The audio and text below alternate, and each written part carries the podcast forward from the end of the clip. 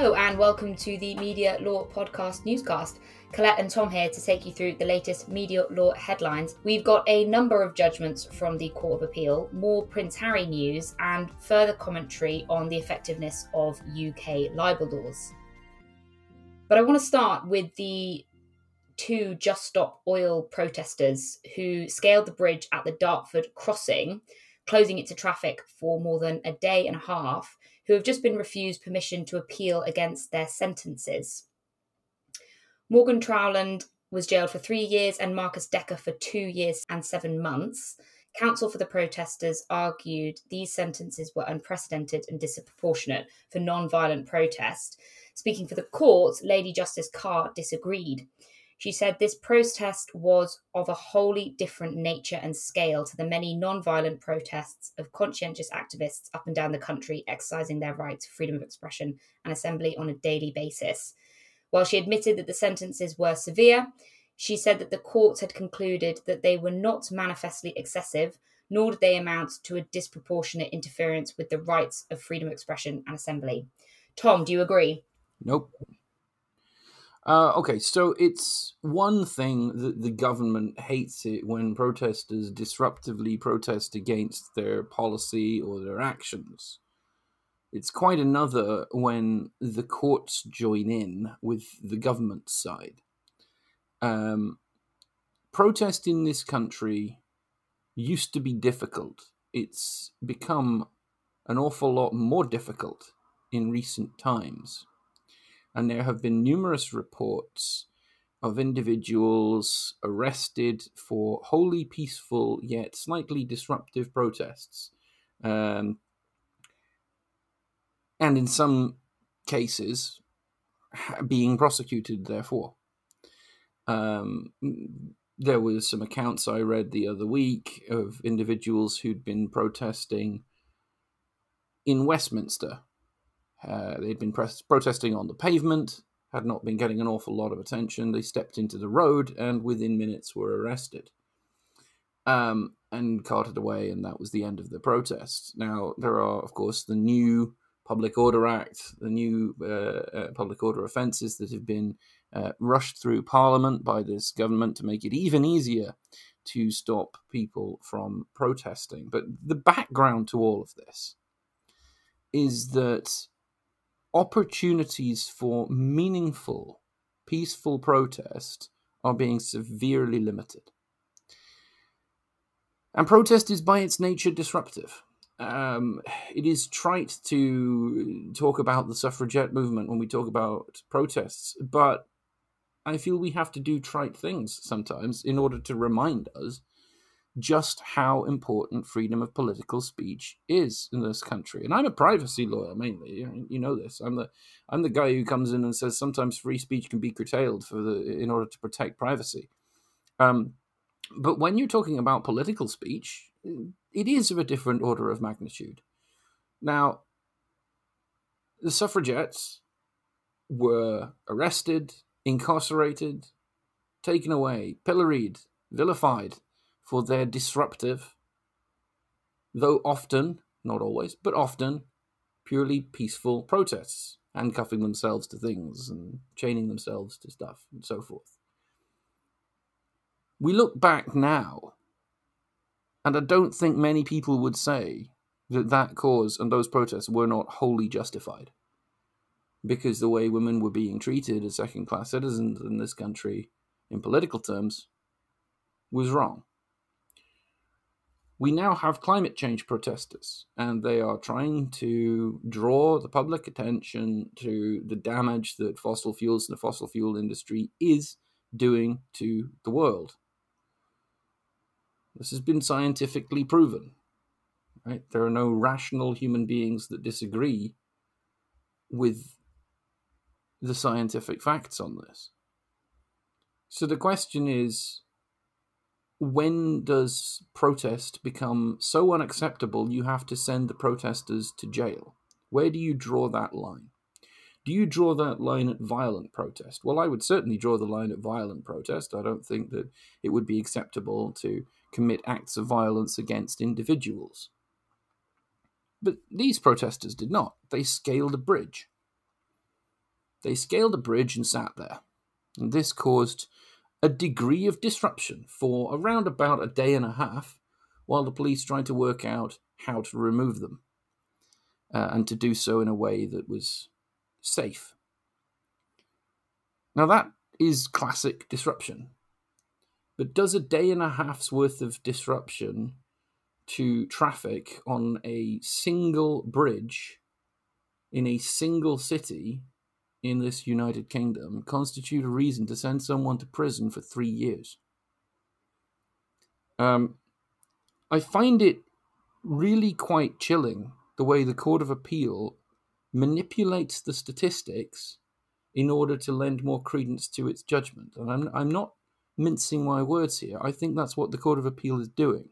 The Court of Appeal says that 564,942 vehicles were subjected to disruption. And that the disruption involved came to a minimum of 60,547 hours. Now, why is the Court of Appeal saying that there was a min- minimum disruption time of 60,547 hours? That's just shy of seven years. Not a single driver or passenger was delayed for seven years. Right? That is obviously not correct.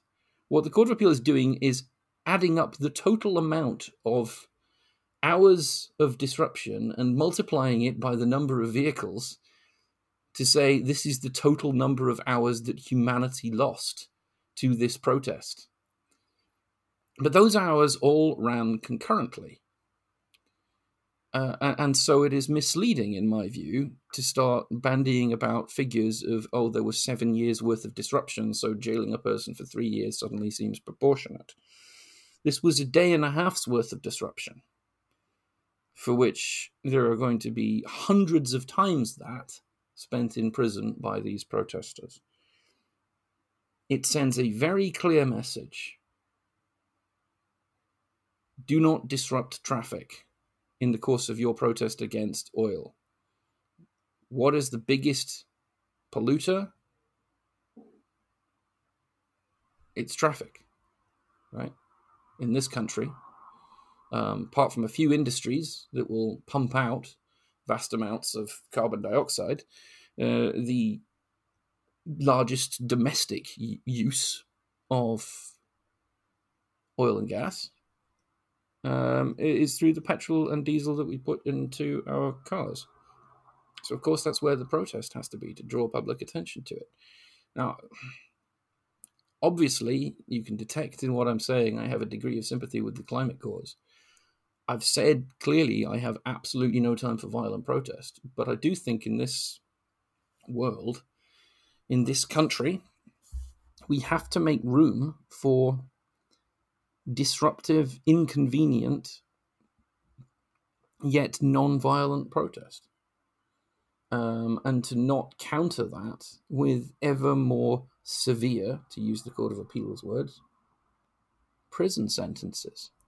Um, lest we run the risk of ending up on the wrong side of history once again, as we did um, in the early years of the 20th century with the suffragettes moving away from the more freedom of expression um, issues here, I want to discuss uh, an article that came up in The Guardian last week, which relates to domestic violence accusations and the apparent threat, as the author frames it, of libel laws silencing people's freedom of, of expression. This piece was written by an author who was unable to publish their biographical accounts of their experience growing up in a violent household. Editors for their book cited libel laws, and the author of the Guardian piece is also anonymous for the same reason. The author was told that because the police never found enough evidence to prosecute, the accusations in the book would be defamatory. They're claiming that they have been silenced in all of this do we think that that's a fair summary of how libel laws actually affect instances like this? I don't. Um, I actually think it is uh, manipulative. Um, I, I, think this is a piece that has been very deliberately put out there by the Guardian uh, as part of a campaign to denigrate the UK's libel laws and to try to argue for um, ones that are less claimant friendly. Uh, we should not forget that there was already a significant change to libel laws in the 2013 Defamation Act to make them less claimant friendly, largely at the behest of the media. Um, it's not enough, it seems. Um, my view is that from the press's perspective, it will never be enough uh, until libel laws are removed entirely. Um, it's in the press's interests for there not to be any libel laws, but uh, it, it doesn't help the press that they try to make the case themselves, so they find emotive stories where people who are deeply sympathetic characters who've undergone genuine trauma with really sympathetic, very genuine stories to tell uh, are portrayed as being the victims not only of their abusers but also of this horrendously abusive legal system that won't allow them to speak up for themselves and others like them. It's manipulative because it is misleading the author that writes this, and I, I, have tremendous sympathy with the personal experiences of this author, and I don't for a moment wish to uh, to make it sound like I'm making light of those experiences. I'm, I'm not. Uh, it is absolutely right that an individual should feel uh, the, a sense of injustice if they are silenced. I don't think this individual has been silenced, and if they have, I do not think they have been silenced by UK libel laws. Um, the first reason I don't think that they've been silenced is that they have told their story in an article. What they've not been able to do, as far as they're concerned, is tell it in a way that is not anonymized. They have been able to speak to their experiences in, through the act of writing this article. So they have not been completely silenced. Their speech may have been restricted, but it does not amount to silencing. The next point is a really important one, and that is that the book that this author wanted to write was not published because the publishers feared libel action. And The Guardian anonymized it, presumably because The Guardian was worried about libel action. Now, the publishing house and The Guardian, if they were willing to take on the risk, could A, publish the story, and B, indemnify the author against any liability. Right? So the author could well be afforded the opportunity to speak at absolutely no risk to themselves if the at least two private companies that we're talking about who must be involved were willing to take on some financial risk themselves. And we know that there is a cap on libel damages in this country of around about a quarter of a million pounds. So the total amount of liability that might be faced by the publishing house and the Guardian, assuming that there is one main allegation here, would be a quarter of a million pounds. These organisations, it seems, are not willing to take on that potential liability. But that, again, it's not libel law that's restricting them, it's a, a commercial decision. That commercial decision may be being driven by libel law, but I suspect it isn't. And I suspect it isn't because of something that actually you yourself mentioned, Colette, when we were discussing this just before the uh, we started recording, which is the Section 4 defence, public interest. You want to say a bit more about that? Well, it yeah, it strikes me as an obvious example of when the public interest would apply and exactly what that law is meant to protect. Someone speaking truthfully about something that they experience and genuinely believing that it's in the public interest, but not necessarily having the evidence to prove a truth defence. Um, and and I wouldn't see any reason why a Section Four defence wouldn't apply in a situation like this. I agree with you. Uh, I agree with you in principle. I don't know how it might work out in practice. We're not privy to enough of the facts of this particular case, with we just getting a single anonymized account in a in, in, in a short article in the Guardian to go by. So you know we can't speak to what would definitely happen, but it sounds like the sort of circumstances where it might be in the interests of a major publisher to bring a test case on Section 4. There haven't been very many Section 4 cases. Here is one that involves a story that, as the author themselves goes, uh, says, you know, is likely to be the kind of story that reflects the experience of other people throughout the country. Why not take this one to trial? Why not see if the Section 4, 4 defense works? If it succeeds, then the publishers will have much more latitude to publish their stories. If it fails, well, their liability is not going to be small, but it's affordable to most major publishers. And one would think that the risk there, the risk benefit analysis, really would come down on the side of let's indemnify the author, let's have a go at this, let's stand up for what we believe in. Um, and that is why I say this is being used cynically. Because I'm sure the publishing houses and, and, and, and the Guardian are perfectly capable of conducting a cost benefit analysis and coming to the same conclusion. But I suspect they would rather use this as part of a campaign to undermine libel law itself. Um, and uh, that leaves a bad taste in the mouth. Before we move on to the Court of Appeal judgments that I want to discuss today, just to briefly mention that Prince Harry's claim against the Sun publisher News Group newspapers will proceed to a full trial. Mr. Justice Fancourt allowed the litigation against NGN to proceed on Prince Harry's claims concerning unlawful intrusions, such as the alleged use of private investigators and blagging by the News of the World and The Sun journalists However, Prince Harry's claims of voicemail interception and phone hacking at The Sun and the now defunct News of the World will not be brought to trial as they were brought beyond the limitation period.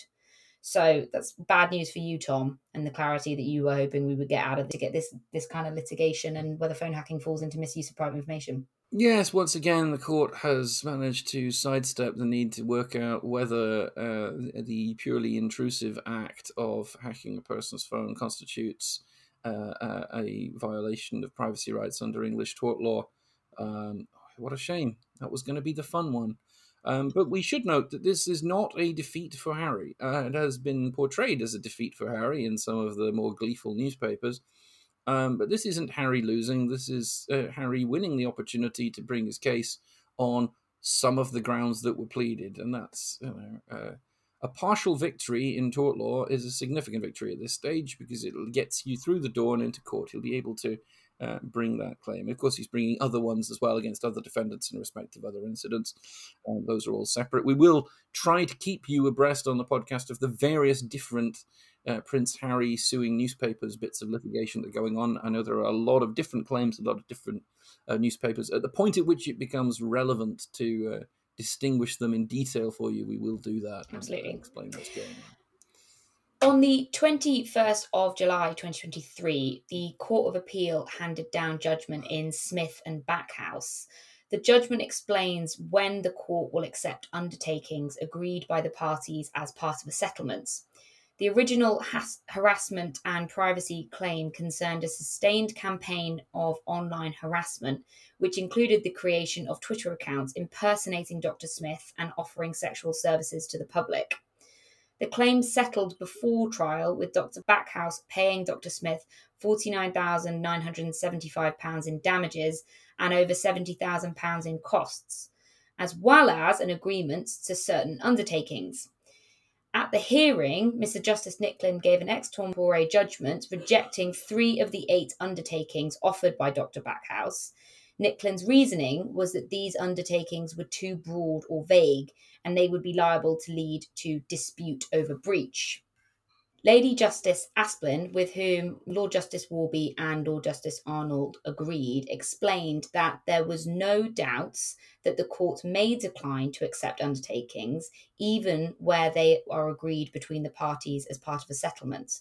However, the circumstances in which the court may reject such undertakings are limited, and therefore the question of whether Mr. Justice Nicklin's identification of the limited circumstances was wrong in law we've got a bit more clarity as to as and when a court will step in on undertakings, and in this instance, Dr. Smith has got all of them. Uh, yeah, um, the I mean, what's important here um, is that those listening understand that undertakings are different from contractual promises.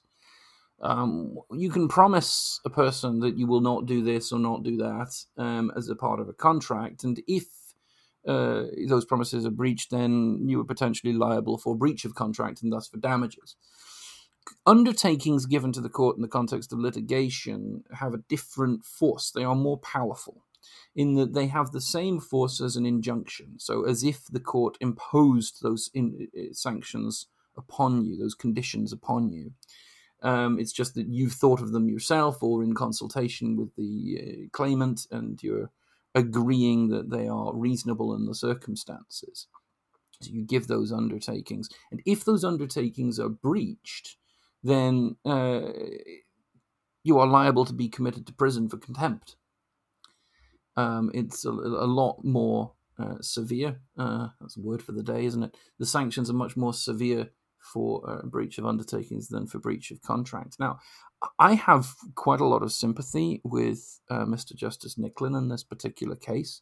His concern was that the uh, undertakings that were proposed and the language that they were proposed in were so broad that if it was entirely likely there could be disputes arising over whether or not they had been breached. Um, and the Court of Appeal disagrees um, uh, because it disagrees that breadth is a problem. Um, and as a matter of doctrinal law, the Court of Appeal has its precedents and it, it comes to a fair conclusion on that point. But what it doesn't do is really deal with the concern that I think Mr. Justice Nicklin has here, which is that the court is being exposed to a situation where it might not be able, in practical terms, to enforce the undertakings. Um, now, where I think that this has a broader resonance is that I've seen the courts in recent years issuing injunctions that are themselves really quite broad. And the incident that springs to mind for me, that this goes back a few years and is of a rather a rather niche regional concern, um, is uh, to the political dispute in Sheffield around the felling of trees by the council and its contractors. Now, this happened some years ago, and actually, there's recently been a, a public and rather humiliating apology given out by the new leader of the council, um, who replaced uh, the previous uh, leader who resigned in disgrace um, uh, following this entire scandal. Um, but uh, in the course of that dispute, you had a lot of uh, concerned citizens who were up at the crack of dawn trying to prevent their local beloved trees from being hacked to pieces by the contractors. And the response of the council at the time was uh, very dismissive of the protesters' concerns. And they ran off to court and got injunctions. And some of these injunctions were taken out uh, with notice, and some of them with, without notice against persons unknown, and drafted in very broad terms to prevent any kind of getting involved with disputes. Some of the injunctions that I heard about were e- even prohibited publicizing future protests. So people who would who were seen as potentially troublemaking organizers of these protests were not permitted to post on social media uh, about future ones, or they would be liable to be arrested and committed to prison for breaching the injunction. Now, the High Court was giving out these injunctions. The High Court, at the behest of Sheffield City Council a few years ago, in very broad terms. And I'm with Mr. Justice Nicklin on the principle that courts shouldn't be either giving out injunctions or uh, allowing undertakings which have the same force as injunctions in terms that are so broad that they either are unenforceable or would be disproportionately uh, impactful if enforced. Mm. Um, so on the particular facts of this case, I, am not in any position to dispute the Court of Appeal's reading of the law. I'm not a, a, a specialist on the very niche area of uh, the law relating to undertakings and injunctions. Um, what I can say is that, as a matter of principle, I can absolutely see where Mr. Justice Nicklin's concerns come from, and I share some of those concerns. Uh, and I would like to see a situation where the courts are more discerning in the sorts of injunctions and undertakings mm. they're prepared to accept. If nothing else, the fact that Mr. Justice Nicklen has taken the time to really scrutinize these proposals in detail uh, in the course of the litigation is, I think, a good thing. And uh, it, it, to me, shows diligent and uh, uh, thoroughly commendable judicial practice. I'd like to see more of it. Moving on to the Court of Appeal decision in Dyson and Channel 4, which was delivered on the 25th of July 2023. This related to a decision by Mr. Justice Nicklin in October, delivered in October of 2022, in which he said that Dyson himself was not referenced in the programmes. The Court of Appeal disagreed, saying that while the broadcast was not centred on the companies or James Dyson himself, the broadcast had at least the theme that Dyson was a leading British company which sold products manufactured by the company that was subject to the complaint in Malaysia, whose employees suffered abuse and inhumane working conditions, and that Dyson himself should have known that this was happening and stopped it. So the appeal is now going back to a first instance hearing where it will be decided uh, on and continue through the normal rounds of the defamation process. The final Court of Appeal judgment I want to mention today, it was delivered on the 26th of July 2023 in Wright and McCormack. The Court of Appeal confirmed that Dr. Craig Wright was entitled to only nominal damages, despite finding that Mr. McCormack had caused serious damage to his reputation. The Court of Appeal was asked to decide whether general damages in libel can properly be reduced to reflect a claimant's litigation misconduct, here, the fraudulent exaggeration of the claim.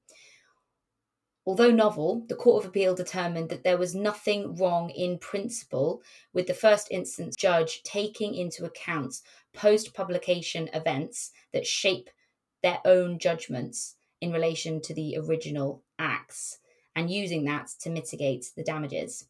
The previous cost orders demanding that Mr. McCormack pay Dr. White's pretrial costs, which were expected to be more than 1 million, were unaffected.